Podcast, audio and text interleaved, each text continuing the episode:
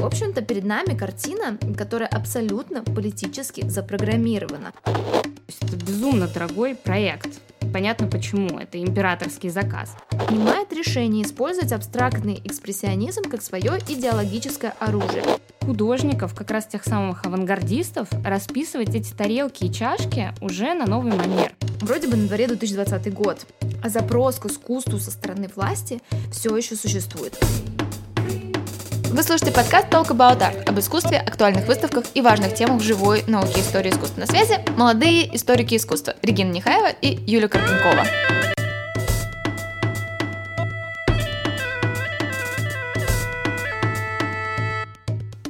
Всем привет! С вами снова подкаст Talk About Art, и мы очень рады вернуться после длительного перерыва. У нас был незапланированный творческий отпуск, но, в общем, мы набрались силы, готовы к новым темам и новому взгляду на искусство. И, кстати, тему сегодняшнего подкаста мы с Юлей, наверное, обсуждали уже очень давно, и, наконец-таки, решились ее реализовать. Да. Именно так. Сегодня мы хотели посмотреть на искусство с, возможно, непривычной стороны искусство не как что-то красивое, что создано для нашего эстетического удовольствия, а ведь очень часто мы мыслим об искусстве именно так. С другой стороны, есть взгляд на искусство как на такую пищу для размышлений, то есть что-то, что заставляет нас думать, говорит нам о какой-то важной проблеме. Но сегодня мы поговорим о другой функции искусства, о функции политической. Ведь на протяжении истории человечества искусство было прекрасным инструментом власти, так как очень хорошо умеет управлять нашими эмоциями. Сейчас часто можно встретить, что четвертая власть — это средства массовой информации. Именно газеты и телевидение сейчас имеют огромное у нас влияние, но раньше наряду с печатной продукцией работало и искусство. До изобретения телевидения оно было тем самым медиумом, который воздействовал на чувства народных масс. И сегодня мы хотим рассмотреть несколько примеров из истории искусства, когда искусство становилось как раз-таки инструментом власти.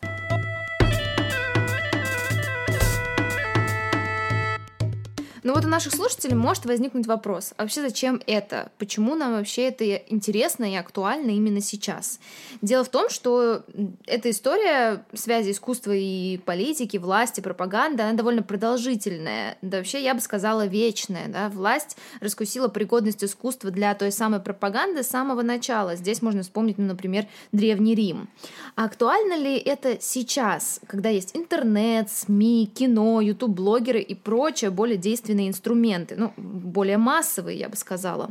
С одной стороны, и вправду, с 20 века роль пропаганды вроде бы перехватили у искусства, а с другой — какие-то общие тенденции все равно отражаются на искусстве. И мне вот почему-то хочется вспомнить в нынешних обстоятельствах, а мы записываем этот выпуск в начале ноября 2020 года, Дональда Трампа. Еще в начале своего э, срока, который сейчас уже подходит к концу, Трамп под эгидой лозунга «Make America Great Again» э, «Сделаем Америку снова великой» выражает идею создать некий классический стиль для архитектуры федеральных зданий. Для этого даже звучала фраза «Make federal buildings beautiful again», то есть «сделаем федеральные постройки снова красивыми». И это довольно интересно. Вроде бы на дворе 2020 год, а запрос к искусству со стороны власти все еще существует.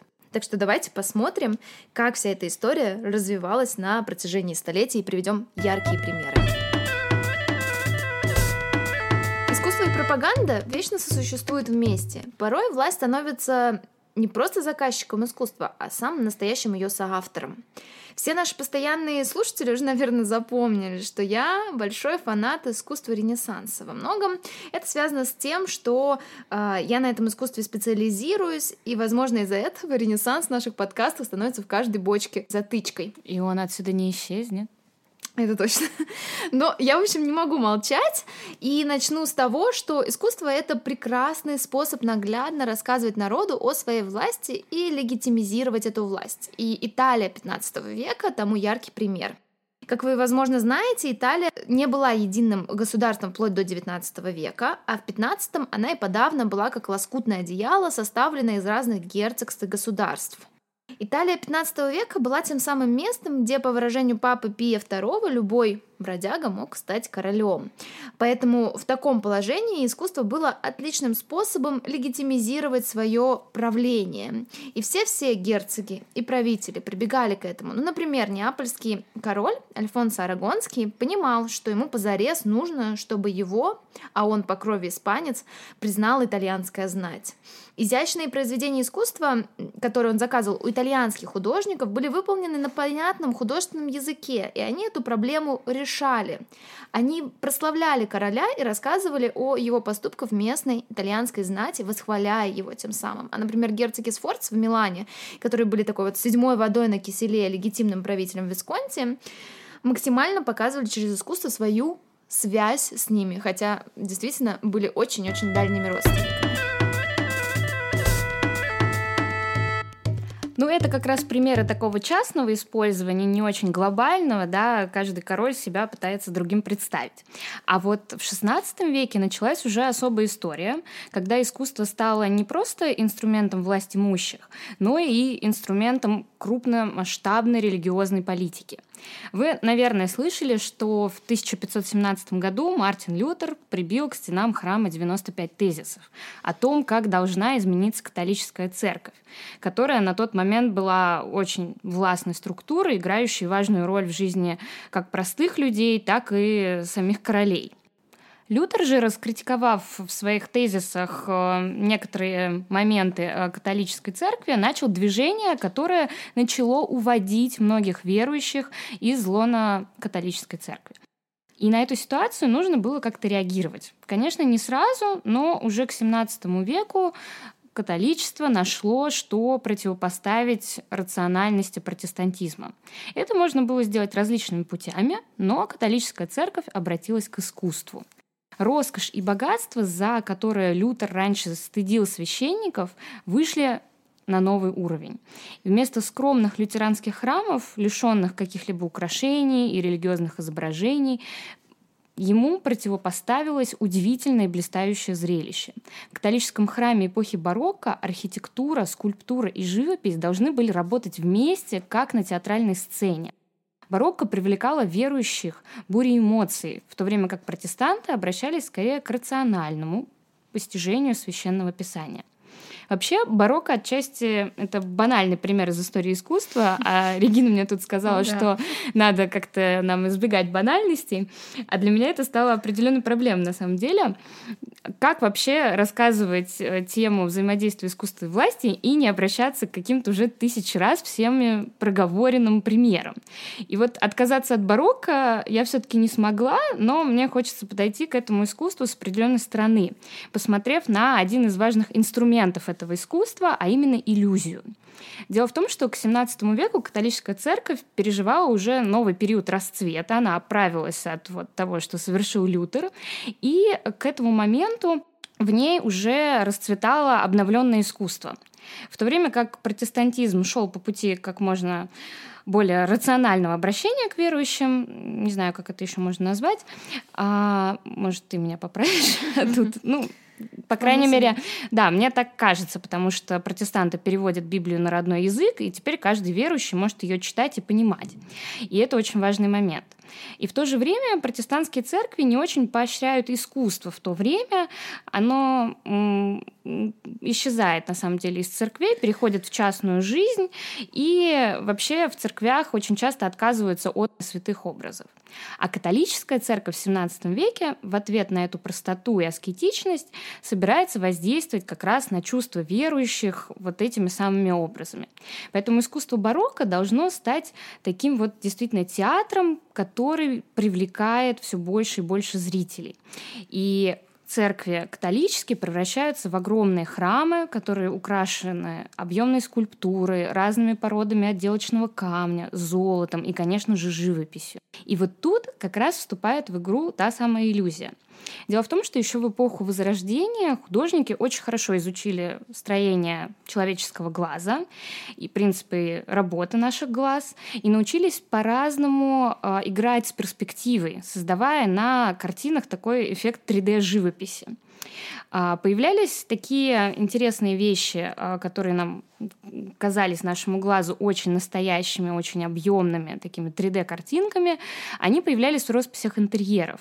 И я думаю, что в одном из постов мы обязательно покажем, как Андреа Монтенья, например, расписал потолок камеры Дейли Спози, изобразив там круглое окно с прорывом в голубое небо. Или росписи Джулио Романа в Палаццо Дель Те, где он в одной из комнат изобразил потрясающую битву гигантов э, с падающими колоннами, с разрушениями, камни, камнями, которые с небес падают. И все это было настолько хорошо продумано, что непонятно, где вообще в этой комнате были стены и потолок. А все в, в то время превращалась в такой настоящий кинотеатр, удивительное зрелище, которое поражало воображение людей. И вот мастера барокко вновь обратились к этому искусству иллюзии. Они стали расписывать потолки церквей особым образом, превращая их в подобие высокого неба. То есть внутри храма создавалось ощущение, что потолка нету, это открытое пространство, где парят небесные силы, святые, Христос Богоматерью и Бог Отец где-то совсем-совсем наверху. Такой головокружительный эффект получается. Но художники барокко не просто изображают небо, они прибегают к многочисленным уловкам. Например, они пишут иллюзорную архитектуру, которая копирует архитектуру реальную, которую можно увидеть в, цент- в церкви. Сами колонны и они как будто бы ее продолжают. То есть колонны не заканчиваются под потолком, они продолжаются и уходят высоко-высоко в это нарисованное иллюзорное небо. Все это называлось живописью трамплей, что означает обманчивый глаз. Так называли и особые картины обманки, которые как раз вот играют с нашим глазом, создают иллюзию. А, но, конечно, отличить реальную архитектуру от э, ту, которая нарисована на потолке, мы все-таки можем. Да и люди 17 века с этим тоже прекрасно справлялись. Но тут подходит время для самой интересной уловки, выработанной мастерами барокко. Если у вас есть возможность, загуглите прямо сейчас э, росписи церкви Иль-Джизу в Риме. И там вы увидите что-то ну, очень необычное. Росписи, которые изображают парящих фигур, э, каким-то образом делают так, что сами эти фигуры, они оказываются не на фоне неба или вот этой иллюзорной архитектуры, а они действительно вылезают из рамы, они висят где-то между нами и позолоченным потолком. И совершенно непонятно, а как это вообще происходит. А на самом деле это просто еще один вариант трамплея. Это фигуры обманки, которые написаны на деревянной панели и вырезаны по контуру это, ну, мне кажется, что это такие прообразы картонных ростовых фигур, которые сейчас можно в магазинах, кинотеатрах увидеть. Ну или еще в окнах домов такие картонные силуэты появляются, чтобы казалось, что дома кто-то есть. Такие Где ты живешь? уловки, уловки охраны. Но ну, я такое пару раз видела, честно. А, в общем, сейчас это нередкое явление, достаточно прозаичное. А вот в те времена это создавало, ну, просто удивительный эффект. Ибо глаза прихожан, которые попадали в пространство пространство церкви просто подчинялись вот этой иллюзии. Люди видели ангелов, которые действительно пробивают потолок и уже с небес спускаются прямо в пространство церкви. То есть это действительно головокружение, которое католическая церковь давала своим прихожанам, и тем самым она привлекала э, новых и оставляла вот этих вот прежних, поражая их, подпитывая их вот этими удивительными эмоциями.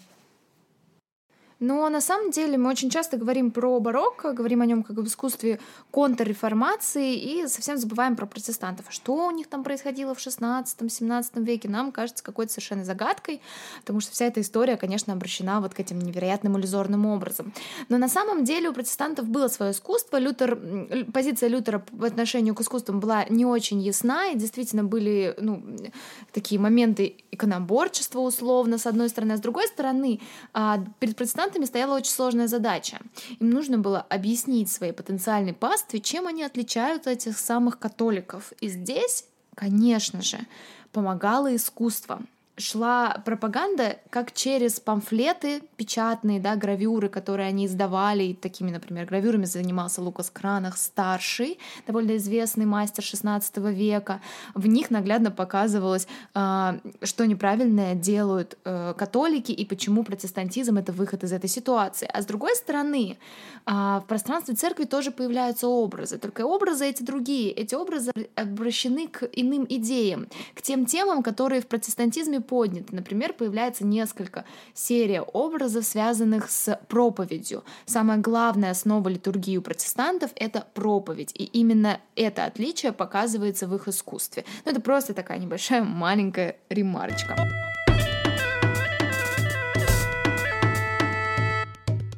Но продолжая тему про религиозные образы, мне тут вспоминается еще одна история, связанная не столько с религиозными войнами, сколько с одним из важнейших событий вообще всеобщей истории, наверное, Великой Французской революции. Ну, помним, свобода, равенство, братство. С приходом новой революции на смену старым героям если раньше это были религиозные образы, приходят уже новые. И на смену старым мученикам приходят новые. Появляется новая вера, в некотором смысле даже новая религия. И в 1789 году не обошлось и без этого. Я сейчас с вами поделюсь трактовкой известной картины Жака Луи Давида «Смерть Марата». Если вы вдруг не знаете эту картину, предлагаем вам взглянуть на нее в нашем аккаунте в Instagram. Ток, нижнее подчеркивание, About Art. И там мы обязательно, кстати, выложим посвященный этой картине отдельный пост. И вот интерпретация, которой я сейчас с вами поделюсь, следует по мотивам эссе английского искусствоведа Ти Джей Кларка. В основу сюжета картины, которую сделал э, Жак Луи Давид, легло реальное событие – убийство Жана Поля Марата, лидера оппозиции и друга народа. Такое у него было прозвище. Марат был издателем газеты, которая была адресована простому парижскому зрителю и разоблачала врагов. Однако довольно быстро ожесточенный тон его газеты начал вызывать некоторые вопросы. Был даже начат судебный процесс. Он был вызван противоположной партии жерандистов. Не будем вдаваться в политические перипетии. В итоге именно восторженная молодая жерандистка Шарлотта Канде а, уехала из Кана в Париж и 13 июля 1700 93 года она проникла в дом Марата. Она знала, что Марат из-за болезни тогда не посещал конвент. Конвент такой орган правительственный. Шарлотта сообщила ему, что приехала из Нормандии, готова раскрыть имена заговорщиков в Кане. Это был лишь предлог. После этого она заколола Марата ножом прямо в ванной. Марат мертв, а его смерть тогда начала воспеваться как мученическая. Художника Жака Луи Давида, на тот момент секретаря того самого конвента, просят организовать процессию э, похорон Марата, а также написать картину на сюжет его мученической смерти. Давид в этот день, день смерти Марата, а точнее даже за день, навещал его и видел его, э, как тот работал в ванне. Надо сказать, что у Марата было кожное заболевание, поэтому, чтобы облегчить свои страдания, он часто брал работу непосредственно в теплую ванну. И Давид даже поклялся депутатам, что он напишет его таким, как он запомнил великого революционера.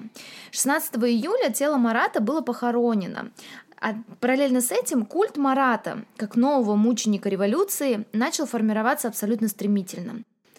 Широту распространения культа иллюстрирует череда переименований. Например, Монмартр был переименован в Монмарат, а Гавр к названию города Гавра приставили приставку с именем Марат.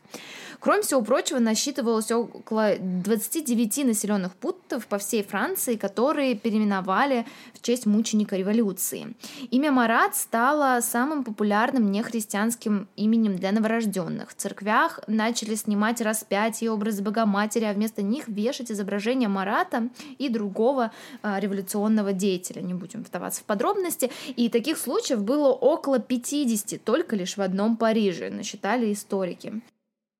Марата даже сравнивают с Христом. Например, на собрании 28 июля 1793 года, воспоминания о его смерти, один из ораторов говорит, что «О ты Иисус, о ты Марат, святое сердце Иисуса, святое сердце Марата» и так далее. А уже следующий оратор на этом ивенте а, говорит, что Марата нельзя сравнивать с Христом, который посеял на земле семена суеверия. Марат же, напротив, боролся с фанатизмом и объявил войну трону.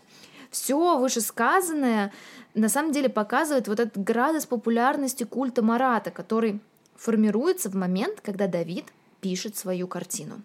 За этим не остает и художественный язык, к которому прибегает Давид при создании вот этого визуального образа. На визуальном уровне полотно могло восприниматься современниками в том числе как отсылка к образу нового святого. А, например, в полотне множественные цитаты из э, разных э, композиций на тему оплакивания. Ванну, в которой лежит Марат, Давид удлиняет, приподнимает, делая ее похожей на саркофаг. Тем самым он придает фигуру Марата древней истории. Упавшая бессильная рука с пером на самом деле прямая цитата из Караваджо. Также опускается рука у Христа в снятии с креста. Там еще очень интересная история, на самом деле, с текстами, которые видны на бумагах, они располагаются по всей картине. Не буду перечислять все, это довольно долго, более подробный разбор, я думаю, мы выложим в нашем аккаунте в Инстаграм, но все же а, немножечко расскажу. Первый текст, который э, держит в руках Марат, это та самая злосчастная записка, которая была отправлена Марату Шарлотты. В ней говорится 13 июля 1793 года. Мари Анна Шарлотта Карде, гражданину Марату. Достаточно того, что я достаточно несчастна, чтобы рассчитывать на ваше расположение. Здесь интересно то, что ускользает от нас с вами, но точно бы было подмечено современниками. Осенью 1793 года конвентом во Франции уже официально была директирована замена обращения на «вы», как некого аристократического. И э, оно было заменено обращением на «ты». Здесь же Шарлотта обращается к Марату на «вы», что было, собственно говоря, совершенно оскорбительно. На столике лежат бумаги, которые еще больше воспевают образ Марата. Одна бумага – это ассигнация в 5 ливров. Революция упразднила серебро и золото, и она ввела купюры. И самая маленькая из них, конечно, представлена на картине. А там же лежит записка с текстом. Вам следует отдать этот ассигнат матери пятерых детей, отец которых погиб в борьбе за свободу. Все вот это вот рождает образ а, Марата как честного человека, который не заработал многого. Купюра самая мелкая, да, но он все равно старается помогать нуждающимся. В общем-то, перед нами картина, которая абсолютно политически запрограммирована, где через реалистичность всего изображаемого нам внушается своя концепция вот того, что происходило. Так формируется совершенно новый герой, мученик революции Марат. Да, это вот замечательный пример того, как действительно э, искусство и политика переплетаются друг с другом, и одно работает вместе с другим. А вообще здорово, что ты вспомнила про французскую революцию. Дело в том, что у нее были самые разные механизмы для продвижения своих идей, и не только посредством живописи. Например, после революции во Франции выпускалась такая посуда с символами революциями, которая даже получила название «патриотический фаянс». Она была достаточно дешевой, ее активно покупали, и так э, какие-то символы и знаки революции появлялись в домах э, людей, которые пользовались этой посудой. А вообще, я недавно разбиралась с явлениями русского авангарда и нашла там тоже очень любопытную историю, как, которая как раз подходит к нашей теме. А первое послереволюционное десятилетие в нашей стране – это еще один период такого долгосрочного сотрудничества власти и искусства. Художники-авангардисты, которые в императорской России были, можно сказать, такими маргиналами, на которых по большому счету мало кто обращал внимание, после революции на некоторое время они получили государственные посты, многочисленные правительственные заказы и вообще начали вместе с новой властью трансформировать жизнь общества. Конструктивисты создавали новую архитектуру, которая должна была организовывать быт людей. Художницы Варвара Степанова и Любовь Яков Попова занялись разработкой принтов для тканей, из которых изготавливалась одежда для всех жителей новой страны. Но особенно интересной, мне кажется, история как раз опять связанная с фарфором и такого явления, как советский агит-фарфор. Дело в том, что после революции множество предприятий были национализированы, в том числе и императорский фарфоровый завод. Прежде он выпускал продукцию исключительно для императорского двора и членов царской семьи. Не было никакого экспорта. Теперь завод оказался в руках большевиков и, наконец-то, должен был работать для нужд народа. На заводе оказалось еще и много бельма, это такие фарфоровые заготовки, а, еще не расписанные. И вот новая власть, получив в свои руки завод и много материала, так сказать, воспользовалась этой возможностью и позвала художников, как раз тех самых авангардистов, расписывать эти тарелки и чашки уже на новый манер. Не какие-нибудь там цветочки и завитки, которые были раньше на императорском фарфоре, а революционные лозунги – и так появилась, можно сказать, говорящая посуда, которая, по идее, должна была приносить идеи революции в каждый дом. Получилось в итоге не совсем так. Уже через пару лет 90% агитфарфора производилось на экспорт. Тарелки с работами авангардистов и революционными лозунгами отправлялись в Европу. И уже там они становились предметом коллекционирования, за которые активно боролись. Не менее активно, чем сейчас, как мне кажется. То есть этот фарфор был скорее украшением дома, предметом коллекционирования, нежели чем-то, чем реально пользовались э, советские люди. Два года назад в музее фарфора в усадьбе Кускова прошла выставка которая была приурочена к столетию Октябрьской революции, и она там раскрывала одну очень интересную, как мне показалось, тему э, этого советского агитфарфора. Дело в том, что часть лозунгов была измененными версиями библейских строк. Одна из самых ярких — это лозунг «Царству рабочих и крестьян не будет конца», который является переработанным библейским «Его царствию не будет конца» из Евангелия от Луки. Этот лозунг успел попасть на некоторые плакаты Агит Фарфор, но очень не понравился Ленину, так как показался ему довольно нелогичным. Ведь он подразумевает, что классы крестьян и рабочих, получается, будут всегда. А значит, не будет и социализма, который предполагает отмену классового деления. То есть э, никакого социализма не наступит, а ведь это одна из целей революции. Еще знаменитые «Кто не с нами, тот против нас» или «Кто не работает, тот не ест» тоже на самом деле пришли из священного писания в немного переработанной форме. А последний лозунг непосредственно сам Ленин часто использовал в своих выступлениях и статьях. Но вот насколько намеренно он обращался к библейским цитатам, это уже вопрос для отдельного исследования, пожалуй.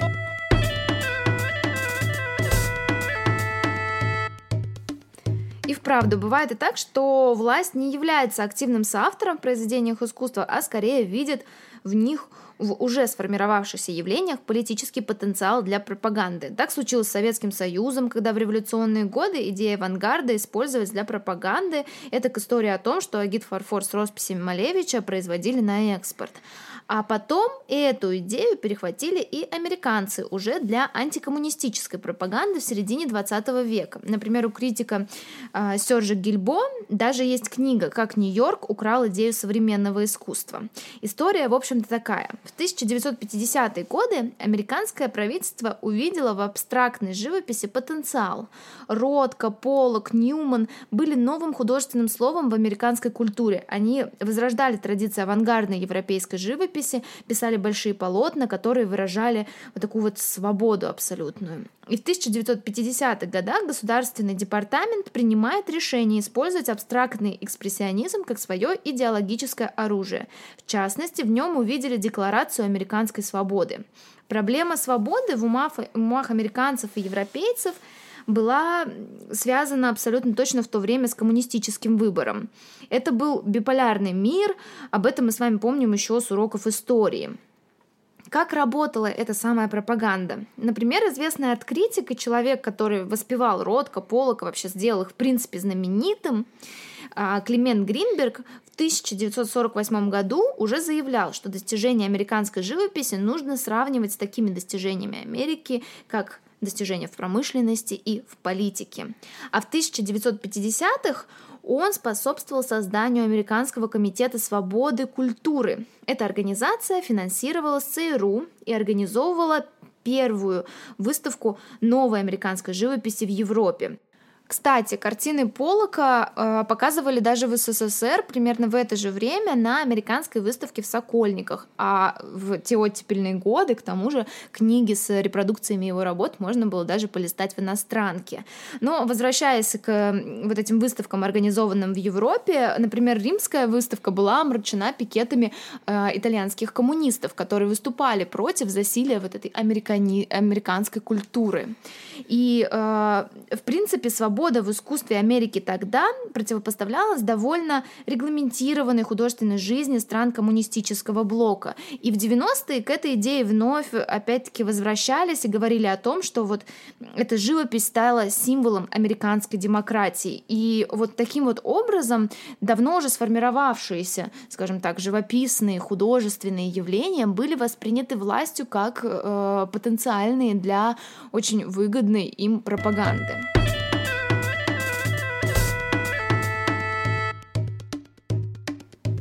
Да, действительно, эта выставка в Сокольниках была просто совершенно уникальным событием, потому что в стране, в советском государстве, где художник действительно был очень несвободен, люди были, были просто в шоке от того, что они увидели на этой выставке ту самую абстрактную живопись Полока, как что-то совершенно противоположное, как совершенно другой образ мышления. И после этой выставки началась на самом деле такая волна освобождения художников э, в какой-то мере, потому что подпольно они нач- начинали осваивать вот эту абстрактную живопись. А, настолько они были поражены. А Кстати, с... к рассказу об иностранке, а, в общем-то, они все, собственно говоря, ходили в иностранку, чтобы смотреть этот альбом Полока, и даже в воспоминаниях мы знаем, что они приносили с собой краски, листы, открывали а, альбом, значит, ставили его как на пюпитр и начинали срисовывать, то есть копировать. Для них это было невероятное вдохновение, это был очень короткий миг, когда вот это вот буржуазное, скажем так, искусство Америки, оно было доступно и художественному кругу СССР. Да, там вообще отдельная история про то, как они вырезали из журналов как раз вот эти репродукции полок и переносили из квартиры в квартиру, всем показывали, обсуждали, прикрепляли там на стену, бегали за этими журналами ограниченными, цветными. В общем, это на самом деле очень интересная тема того, как существовало какое-то подпольное искусство в официальном советском государстве. Ну да, и в это время еще Пикассо показали в Пушкинском музее, конечно. Да, это, кстати, очень очень интересная история. Можно тоже как-нибудь обсудить. А вообще, э, действительно, вот советское государство, это оно подарило нам один из наиболее ярких примеров того, как искусство оказывается на службе, да. И вот с этим ярким примером, на самом деле, я уверена, многие из вас сталкиваются практически каждый день. Я думаю, что каждый хотя бы раз слышал такой устоявшийся довольно-таки стереотип, что московское метро — это самое красивое метро в мире.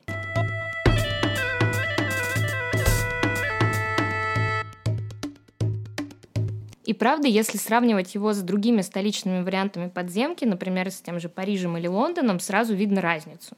У нас метро, если уж не красивое, то очень дорогое. Это дорогие отделочные материалы. Все-таки столько мрамора, много скульптуры, рельефов, а еще росписи, мозаики, витражи. Дело в том, что метро для Сталина было проектом государственного значения. Это был лучший способ воспитания тех людей, которые стали горожанами. Представьте себе пролетариат, то есть людей, которые многие до сих пор продолжали на тот момент жить в бараках, которые попадают в метро, чтобы добраться до работы и видят, что они находятся в подземном дворце. Дворце, который создан не для власти, а для них. И чем более мощной э, становилась вообще власть Сталина, тем богаче были проекты московских станций. И даже девиз строительства метрополитена на ранних порах звучал как «Построим дворец для народа». И мы видим, что в метро начинают использоваться достижения искусств всех предыдущих эпох. Причем идеи художники-оформители часто заимствуют не из дворцовой, а даже из храмовой архитектуры. Mm-hmm. Например, часто используются витражи, которые для нашей страны вообще были чем-то новым, но были широко известны в европейских храмах.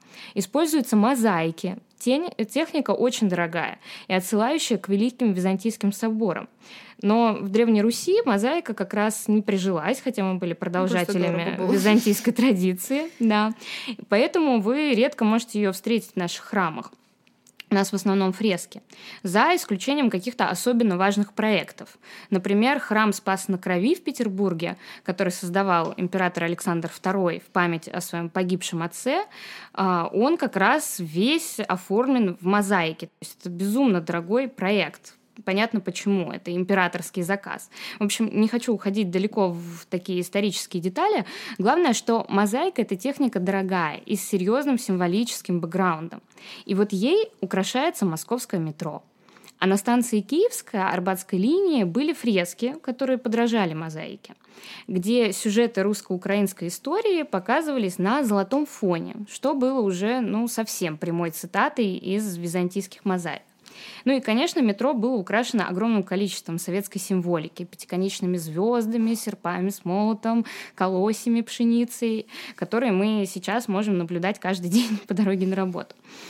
Таким образом, советский метрополитен стал не просто общественным транспортом, а настоящей такой идеологической машиной, которая восхищала советский народ и вместе с тем транслировала ему определенные идеи. Правда, о содержании этих посланий, которые зашифрованы в московском метро, на самом деле это отдельная история, заслуживающая большего внимания, чем у нас есть сейчас, поэтому, пожалуй, в другой раз об этом.